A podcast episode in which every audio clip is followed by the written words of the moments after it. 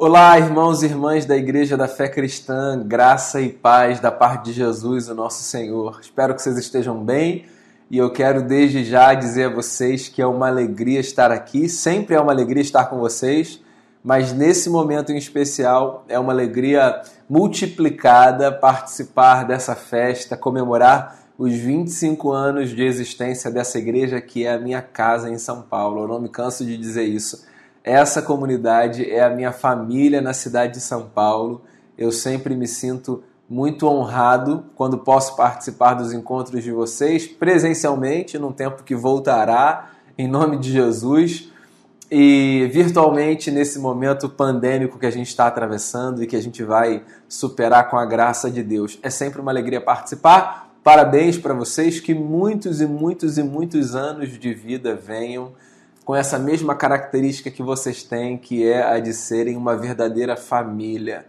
Quando eu penso na igreja da fé cristã, eu penso numa igreja que é uma família, com todas as alegrias e com todos os dilemas que uma família nos traz. E, claro, sempre com a sabedoria de procurar desfrutar das alegrias e enfrentar os dilemas com a luz do Evangelho de Jesus e com a presença do seu Espírito entre vocês. Bem, a mim coube a incumbência de falar sobre a família da fé enquanto uma igreja que acolhe. E por isso eu quero chamar você para ler comigo na carta aos Hebreus, no capítulo de número 13, os versos 1 e 2. Essa carta é um tratado cristológico maravilhoso, talvez o tratado cristológico mais importante que a gente tenha nas Escrituras, seguramente no Novo Testamento. E no finalzinho da carta, a gente tem uma pequena sessão de exortações finais, de conselhos finais, como é próprio das cartas. E nesse início das exortações finais, tem dois versos que eu queria destacar para a gente pensar na família da fé enquanto uma igreja que acolhe. Então o texto diz assim: olha só. Seja constante o amor fraternal. Não se esqueçam da hospitalidade. Foi praticando-a que, sem o saber, alguns acolheram anjos. Seja constante o amor fraternal. E não se esqueçam da hospitalidade. Foi praticando-a que, sem o saber, alguns acolheram anjos. Nas cartas, as exortações finais são aquelas pequenas pérolas que oferecidas pelos autores são e que não necessariamente tratam do conteúdo essencial do texto, ou seja, não são as principais temáticas que deram origem, que motivaram a carta, mas que figuram como conselhos fundamentais para a comunidade ou para o indivíduo que receberá o documento nas suas mãos. São as palavras finais, as últimas recomendações, são aqueles conselhos que a gente deseja que fiquem frescos na memória daqueles e daquelas que receberão o conteúdo que a gente entrega. Isso é como funciona a estrutura das cartas. Você pode se lembrar, inclusive, das suas aulas lá atrás, no primário, quando você aprendia a escrever carta, coisa que hoje a gente não faz, né? Mas assim, a estrutura das cartas permanece. E desde os tempos antigos já era assim. Trecho final, aquelas pequenas recomendações importantes, práticas, que vão dar norte para a vida. É exatamente o que a gente tem aqui. O texto de Hebreus, de maneira geral, se dedica a falar da pessoa de Cristo, da importância, da centralidade, do lugar, da supremacia de Jesus, o Cristo, na construção da vida de uma comunidade. Qualquer comunidade que se valha com o nome cristã precisa construir a sua identidade em torno da pessoa de Jesus Cristo, o Senhor. Isso está posto, isso é um fato. O autor da carta aos Hebreus, que a gente desconhece, uns dizem ser o apóstolo Paulo, outros sugerem outros nomes, mas isso é de menor importância para a gente aqui. O autor dessa carta, no finalzinho dela, dá para a gente dois conselhos aqui que são fundamentais para a gente permanecer no propósito de sermos uma comunidade que acolhe as pessoas, essa identidade essencial da Igreja de Jesus.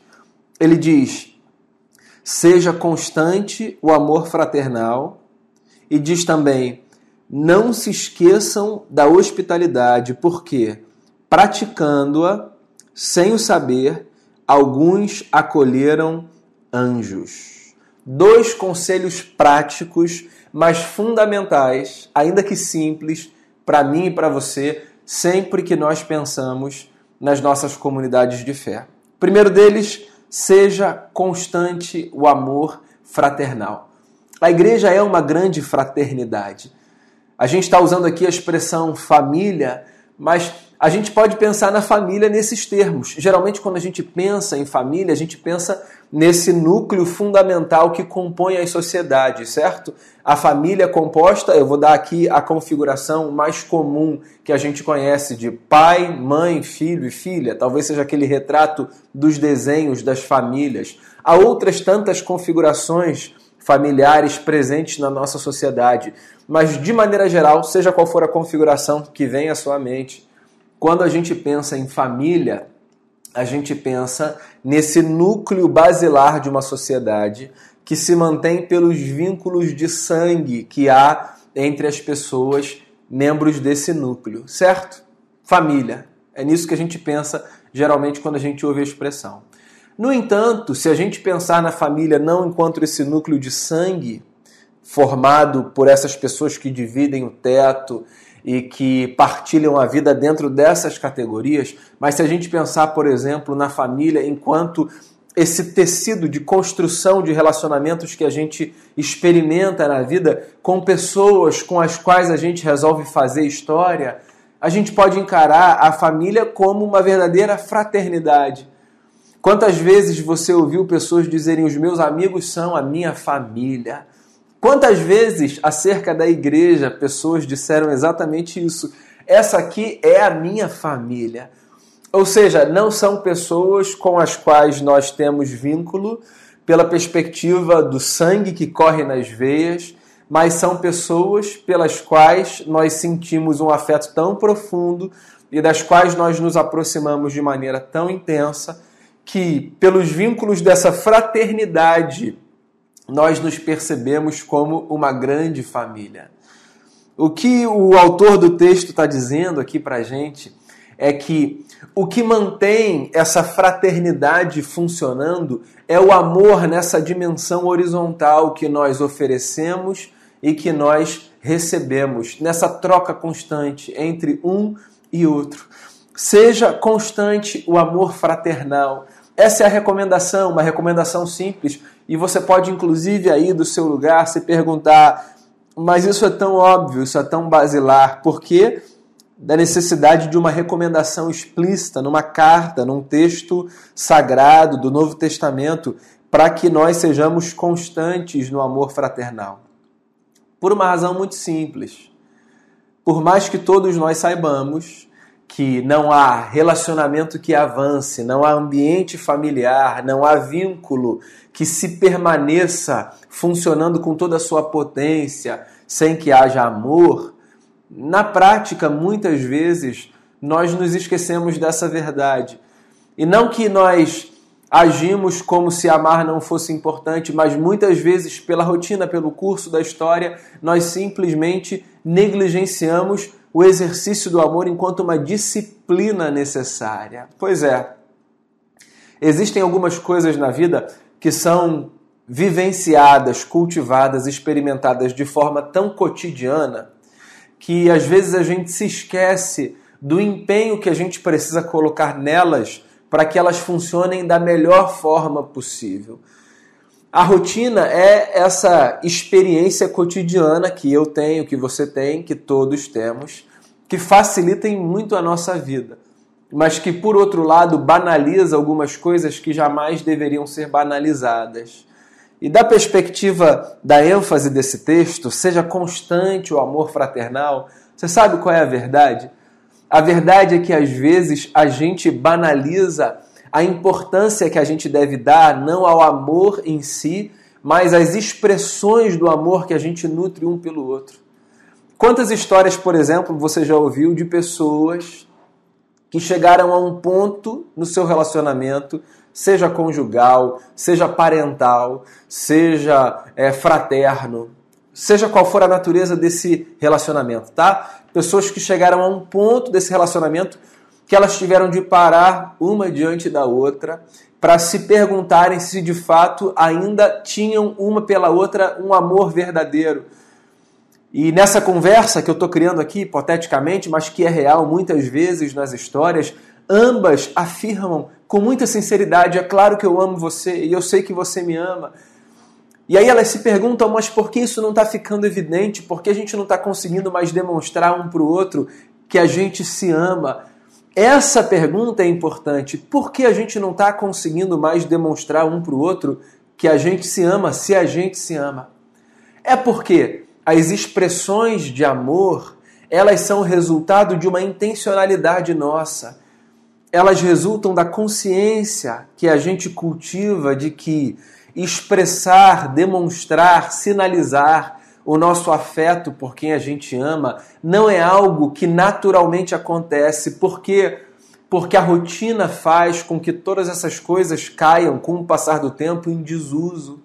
E aqui há uma recomendação constante, há uma recomendação necessária, há uma ênfase no fato de que o amor que nos une e que faz com que nós nos percebamos como uma fraternidade seja constante, não apenas no seu cultivo interno, mas também, e eu diria principalmente, nas suas manifestações e nas suas expressões. Na prática, amigos e amigas da Igreja da Fé Cristã, o que eu estou dizendo a vocês é não poupem esforços para sinalizarem uns aos outros com palavras e com ações o quanto vocês amam estarem juntos, servirem uns aos outros, participarem de um mesmo projeto, colaborarem cada um no seu lugar, cada um com seu dom, cada um com seu talento, cada um dentro das suas possibilidades, para que esse projeto chamado Igreja da Fé Cristã tenha cada vez mais forma, cada vez mais força, cada vez mais garra, seja de forma cada vez mais intensa um testemunho do amor de Deus pela humanidade. Sejam constantes no amor. E eu diria, sejam constantes nas expressões de amor. Não poupem, não poupem o esforço de vocês para sinalizarem para as pessoas, volto a dizer, com palavras e com ações, o quanto elas são importantes para vocês. Todos nós na vida gostamos de receber feedback, certo? Nós gostamos de receber das pessoas um retorno sobre aquilo que nós fazemos, se fazemos bem. Nós gostamos de ser elogiados no nosso trabalho, nós gostamos de ser reconhecido, reconhecidos, perdão, no que nós fazemos dentro da nossa casa, no que nós fazemos fora da nossa casa. Os reconhecimentos do amor e daquilo que de bom é feito são fundamentais para que a gente se motive mutuamente, para que a gente se encoraje, para que a gente avance. Não foi sem motivo, por exemplo, que o apóstolo Paulo, na carta aos Romanos, disse assim: Não devam nada a ninguém, com exceção do amor. Eu acho isso lindo demais. O apóstolo diz: Não devam nada, não devam absolutamente nada a ninguém. Agora, quando vocês estiverem falando da necessidade de amar Nunca tratem o tema de tal forma que vocês tenham a falsa sensação de que vocês já amaram o bastante. Eu acho isso lindo, eu acho isso fundamental. É a mesma coisa que o autor da carta aos Hebreus está dizendo aqui no capítulo 13, no verso 1. Seja constante o amor fraternal de vocês. Você sabe como a gente pode ser uma comunidade que acolhe? Você sabe como a nossa capacidade de acolhimento fica evidente para quem chega, para quem está vindo pela primeira vez, para quem já está há bastante tempo caminhando com a gente e insiste em permanecer, mesmo que nós sejamos pessoas imperfeitas, porque todos somos. Você sabe o que faz com que a nossa capacidade de acolhimento seja potencializada? O nosso esforço em nos amarmos mutuamente, constantemente e insistentemente nessa grande fraternidade chamada família, que é a Igreja de Jesus Cristo, o nosso Senhor. Seja constante o amor fraternal. Aí vem o segundo conselho. Não se esqueçam da hospitalidade. Foi praticando-a que, sem o saber, alguns acolheram anjos. Não se esqueçam da hospitalidade. Quando você ouve a palavra hospitalidade, no que você pensa? Vou falar o que eu penso a primeira vez que eu ouço essa palavra. A primeira ideia, na verdade, quando eu ouço essa palavra, corrigindo aqui, a primeira ideia que vem à minha mente é a habilidade que algumas pessoas têm de abrirem as suas portas, acolhendo os outros e fazendo com que os outros se sintam na sua própria casa. Há pessoas que são assim. Né? Por exemplo, sempre que eu vou para São Paulo, eu faço o possível e impossível para ir na casa da Letícia Duval comer esse churrasco que todo mundo conhece, porque afinal de contas poucos espaços em São Paulo me fazem sentir tão em casa quanto o espaço do acolhimento que essa família querida me proporciona e nos proporciona tantos sempre que eles abrem as suas portas e nos fazem sentir como se na nossa própria casa nós estivéssemos. Hospitalidade, essa habilidade, a leveza com a qual algumas pessoas conseguem acolher outras. Essa é a primeira imagem que me vem à mente quando eu penso no exercício da hospitalidade, quase que um dom, vou colocar assim nesses termos, sabe? A facilidade com a qual algumas pessoas têm de receberem na sua própria casa. Nem todo mundo tem essa facilidade. Eu gosto de receber as pessoas na minha casa, mas eu não acho que eu sou a pessoa que tem mais facilidade para isso, porque há outros ambientes nos quais eu vou, onde as pessoas que estão ali estão tão confortáveis que na verdade eu me espelho nelas para fazer com que a minha casa seja um ambiente cada vez mais convidativo para que as pessoas é, se sintam ali bem, se sintam confortáveis e etc. Então, algumas pessoas têm mais facilidade do que outras no exercício da hospitalidade se a gente pensa em hospitalidade nesses termos, sabe? Numa habilidade especial que algumas pessoas têm. Tem gente que é mais tímida, tem gente que é mais introvertida, tem gente que gosta da casa vazia, o que não é nenhum problema. Tem gente que pensa assim: a minha casa é o meu espaço, eu não quero receber ninguém, eu quero para minha casa descansar. Eu vou marcar num restaurante, eu vou marcar num espaço público, eu vou para casa dos meus amigos. Isso é uma questão de personalidade, de temperamento. O que me faz pensar que o conselho do autor da carta, então, não é um conselho para que todos desenvolvamos a mesma habilidade que algumas pessoas têm. Eu não acho que o que o texto está dizendo é que todo mundo precisa ser absolutamente hábil, profundamente habilidoso na tarefa de receber em casa. Eu acho que o texto está falando de outra coisa. Eu acho que o que o texto está falando é que nós, enquanto igreja, podemos viver a nossa experiência comunitária de tal forma que aquele que não faz parte aquele que é estranho ao corpo, ao núcleo, à família, ao se aproximar, se sinta acolhido tal qual nós nos sentimos acolhidos quando vamos à casa dessas pessoas que têm essa habilidade singular de nos fazerem sentir confortáveis. Não se esqueçam da hospitalidade. Tem uma coisa interessante aqui que eu não sei se você sabe. A palavra grega que aparece aqui traduzida por hospitalidade é a palavra philoxenos, que é a junção de duas expressões. Philos, de amor, de filéu, e xenos, de outro. Então, o que o texto está dizendo é: não se esqueçam de amar o outro, o que é diferente. Essa palavra filoxenos ela é uma palavra que a gente desconhece porque a gente não usa, mas talvez se eu usar uma palavra que significa exatamente o oposto dessa palavra, fique mais fácil da gente entender do que o autor do texto está falando quando ele diz assim: ó, não se esqueçam da hospitalidade. Filoxenos, que aparece aqui traduzida como filoxenia, na verdade, que, que, li, é, que literalmente no grego é filoxenia e que aqui aparece traduzida por hospitalidade, na verdade é isso. Filoxenia é o oposto de xenofobia. Essa palavra a gente conhece, né? essa a gente usa. Xenofobia é esse ato de repulsa ao diferente, que no nosso caso, no nosso contexto, a gente usa para pensar nessa repulsa ao estrangeiro mas literalmente ao estrangeiro enquanto o outro, que é diferente de mim. Hospitalidade, que aqui aparece como hospitalidade, mas que na verdade é filoxenia no grego, é o convite para que a gente faça o oposto do que a xenofobia impulsiona a gente a fazer. Então, quando o autor da carta diz: não se esqueçam da hospitalidade, o que ele está dizendo para mim e para você é que parte do amor fraternal está no exercício que nós fazemos de acolhermos o outro, mas que outro é esse? O outro que é diferente da gente. Essa é a sacada do texto. Por isso que eu estou dizendo que é mais do que fazer com que as pessoas se sintam bem na sua casa. O que o texto está dizendo é que a igreja precisa ser uma comunidade que trata o outro que é diferente de si com amor, de tal forma que o outro, mesmo na sua diferença, se sinta acolhido.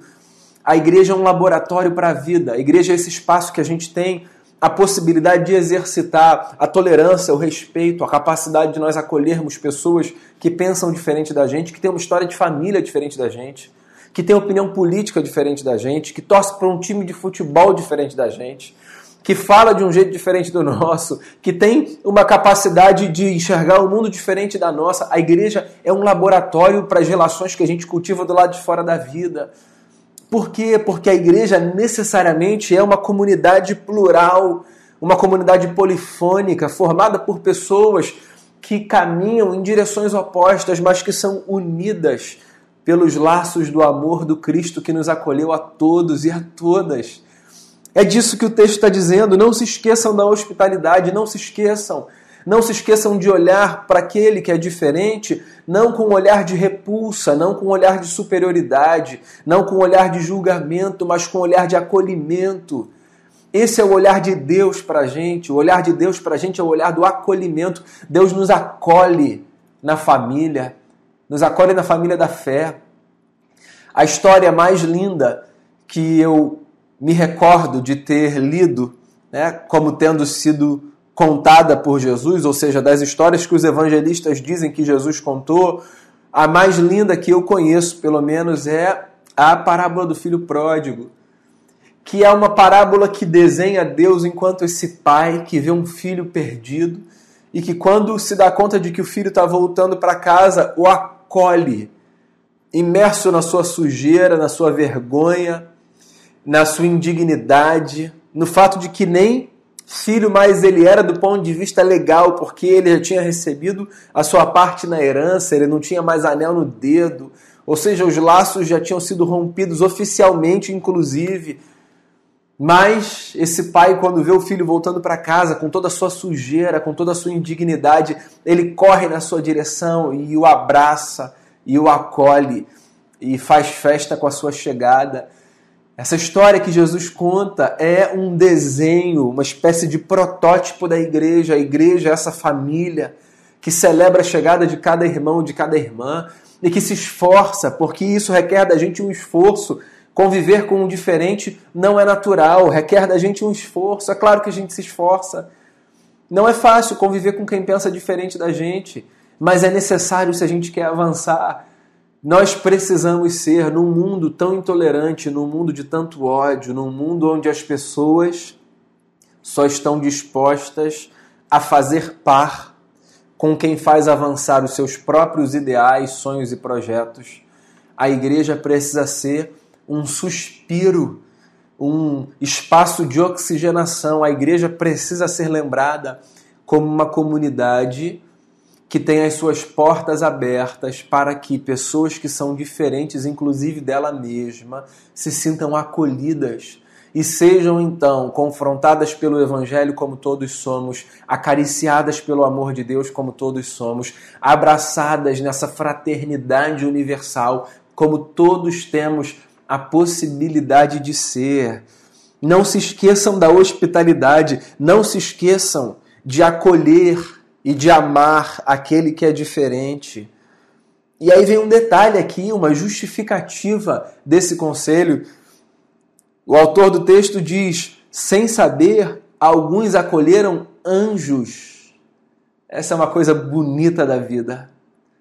Deus continua guardando as suas formas misteriosas de muitas vezes nos visitar.